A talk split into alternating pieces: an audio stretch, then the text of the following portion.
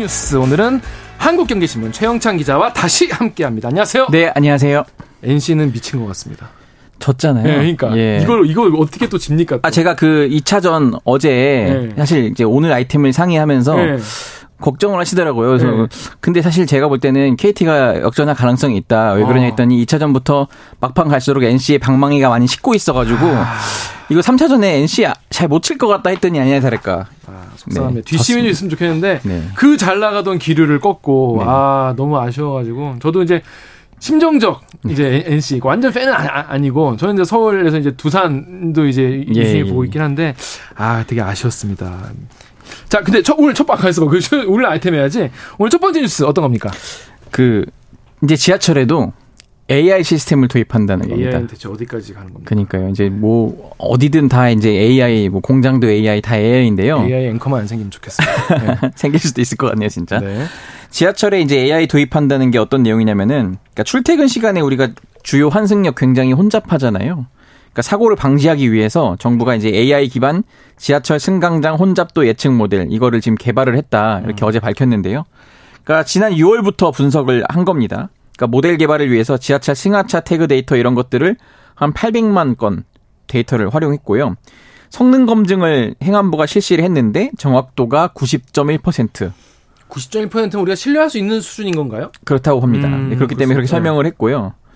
그 지금 구체적으로 그럼 어떤 데이터를 모았나 네. 한번 좀 알아봤더니 그러니까 우리가 지금 개찰구에 그 교통카드를 태그하면서 이제 가잖아요. 네. 이 개찰구 태그 데이터랑 그리고 열차 출발, 도착 데이터 이거를 이제 좀 이게 중요한 기준이 되는 거예요. 음. 그러니까 승객이 역에 도착하면은 개찰구로 나가잖아요. 네. 이때 이제 태그를 한 시간 그리고 직전 열차가 도착한 시간 이걸 비교해서 음. 승객이 그러면은 하차할 때 승강장이 얼마나 머물렀는지 음. 이거를 좀 체크를 하고요. 음.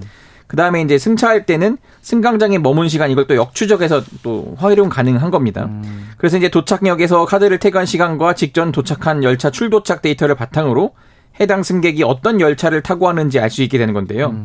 그러면 이제 카드를 태그하고 들어온 승객이 그 열차를 타기까지 승차역에서 승강장에 머문 시간 이거를 이제 계산해서 역의 혼잡도를 음. 계산하는 거죠. 그 딱 그 시각에 그 역에 몇 명 정도가 몰려 있는지를 역 역산을 해가지고 예, 예. 계산하는 거네요. 근데 밀집도라는 게 뭐 이게 어느 정도까지는 문제가 없는데 네. 어, 뭐몇 퍼센트 뭐뭐 뭐 뭐, 뭐 단위 면적당 몇 명 뭐 이런 식으로 네네. 네. 기준이 있을 거 아니에요. 그렇습니다. 어떻습니까? 지금 이제 체류 인원을 토대로 밀집도와 혼잡률을 도출을 하는데 그러니까 이게 1단계부터 4단계까지 있거든요. 자, 그러면 이제 상, 승강장 체류 인원은 승차 게이트를 통과한 다음에 승강장에서 지하철을 기다리는 인원. 그러니까 이게 승차 대기 인원인 겁니다. 지하철에서 하차한 다음에 승강장을 통해서 하차 게이트로 이동하는 인원. 이걸 이제 하차 통행 인원이라고 하는데 음. 이 숫자를 더합니다. 음. 그래서 이제 밀집도는 이 철도 안전관리 체계 기준에 따라서 승강장 면적 제곱미터당 음. 4.3명 이게 기준이에요. 그러니까 제곱미터당 4.3명. 네. 자, 단위 민족에 4.3명이 딱 있으면은 네. 그걸 100%라고 하는 거죠. 어, 그게 꽉이다. 예. 네. 그래서 여기서 이제 129%까지는 보통 음. 수준인 거고 음. 149%까지는 주의, 169%까지는 혼잡, 170부터 170%부터는 심각 단계인데요. 음. 자, 이제 예를 들어 보겠습니다. 300명 시민이 50제곱미터 면적의 승강장에 열차를 기다리고 있으면요. 300 나누기 50, 음. 또 나누기 4.3 하면은 1.395, 즉 139.5%가 되니까요. 이 정도면 주의 단계예요. 어. 이 정도면 뭐 그래도 괜찮다. 음, 음. 뭐 이렇게 지금 정부가 보고 있고요. 근데 이제 계산을 해보니까 그러면 50제곱미터 면적 승강장이면은 한 321명부터 혼잡 단계가 되더라고요.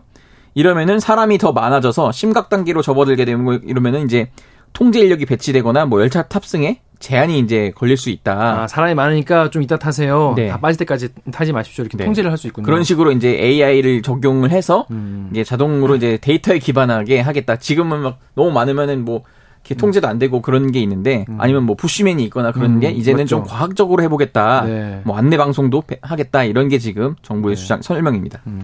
그럼 지금 현재 기준으로 제일 이게 빨리 배치돼야 할 네. 가장 혼잡도가 높은 네. 사고 위험성이 높은 그런 곳이 있다면 어디가 노선이 있을까요?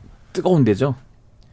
골병 라인. 예, 김포. 골드라인. 김포와 김포공항을 잇는 그 김, 아. 김포 골드라인. 거기는 늘 응급 그 대기를 하고 계시다고. 네. 출근 시간대 혼잡률이 한 285%까지. 285요? 치솟았다는 거예요. 아까, 아까 100, 100 몇십부터. 그 170%부터 심각 단계인데. 심각인데 200 몇이요? 엄청나죠. 와, 진짜 심각하구나. 네. 그래서 여기에는 지금 뭐 대체 버스를 투입하거나 뭐 수륙 양용 버스, 뭐 리버 버스 이런 것들이 지금 음. 대안이 나오고 있는데 근데 문제는 지금 서울 지하철도 만만치가 않거든요. 서울도. 예. 네. 그러니까 김포골드 라인은 김포다 보니까 서울 지하철 그 관리가 아닌데 서울 지하철에도 지금 올해 3분기 4호선이 최고였거든요. 4호선. 네. 네. 4호선이 193.4예요. 193이요? 네. 200 거의 될락 말락 하네요. 그렇죠. 굉장히 혼잡도가 높은 거죠. 아... 여기가 이제 서울 동북부 노원 쪽을 시작으로 해서 중구, 용산, 강남 지나서 안산까지 가잖아요. 네, 네, 네. 굉장히 지금 그 서울 중심부를 음. 관통하는 그 라인인데 아무래도 지금 그러다 보니까 많은 승객이 이용을 하고 있고요. 음.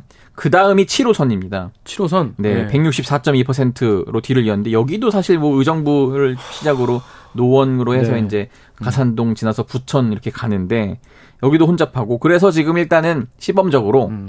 그 시범인데 김포는 일단 아닙니다. 네. 네. 서울 군자역과 장안평역에 시범 도입을 하고 거의 5호선 아니에요? 그렇습니다. 5호선, 7호선 이런 음. 데인데요. 네, 내년부터는 이제 부산, 대구, 광주, 대전 지하철에 이제 순차적으로 아, 도입을 하겠다는 게 정부 어. 계획입니다. 그렇습니다. 이게 보니까 이번에 또 대책이라고 나온 게 혼잡도 줄이기 위해서 의자 빼겠다. 그렇죠. 다 서서 가라. 출퇴근 시간에 뭐 몇 칸 정도 몇 칸 정도 해보겠다 시범 도 네. 해보겠다라고 하는데 이제 시민분들 이게 그게 되겠나 이런 생각 하시는데 일단은 서울교통공사는 이게 사람 밀집도 줄여서 혼잡도 낮출 수 있겠다라고 하는데 아무래도 이제 안전이 굉장히 많이 대두가 되다 보니까 좀 그래도 안전이 우선이다. 그렇죠. 근데 그 정도 네. 서서 가서 조금이라도 나아진다면 좀 나 괜찮을 수도 있겠죠. 앞으로 시범 운영해보고 결정한다고 하니까 한번 지켜보면 좋을 것 같습니다. 자 다음 뉴스 어떤 겁니까?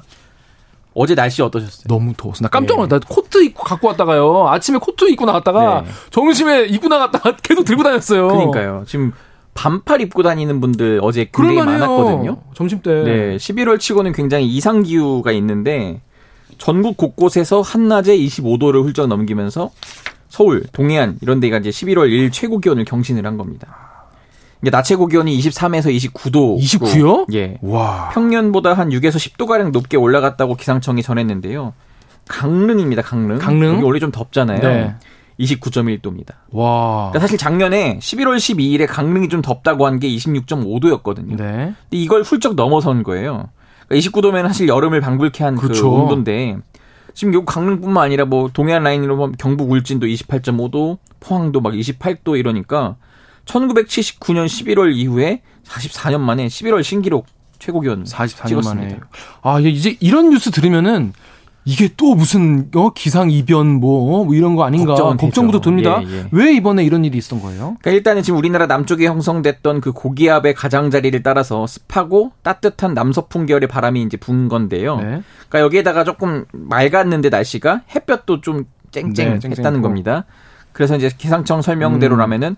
상대적으로 북쪽 찬 공기 영역이 우리나라로 지금 내려오지 못하는 상황이 계속 유지되고 음, 음 있다는 음, 거예요. 음, 특히 강원 영동은 이 남서풍이 태백산맥을 넘어서면서 이제 뜨거운 더 뜨거워진 이 기온을 음, 보였고요. 음, 음, 이 습기를 머금은 바람이 이제 높은 산맥을 만나면은 산 비탈을 타고 오르면서 건조해지는데 여기서 다시 이제 반대편으로 내려가면서 기온이 또 올라간다 이렇게 설명을 합니다. 그래서 네. 우리나라는 지금 기압계가 남고 북저 뭐 이러는데 서풍이 불어올 때는 태백산맥을 따라서 바람이 불어 올라가면서 이런 현상이 자주 발생할 수밖에 없다. 음, 뭐 이런 거고.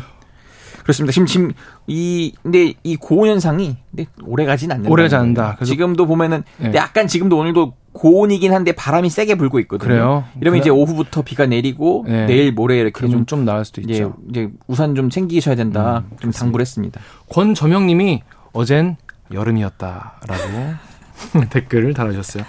자, 이런 와중에 햇빛이 너무 쨍쨍하니까 네. 아, 여러분 너무 더울까봐 중국에서 또 미세먼지를 또 보내준다고 합니다. 그래서 네. 미세먼지도 굉장히 위험하다. 이런 말씀 전해드리겠습니다.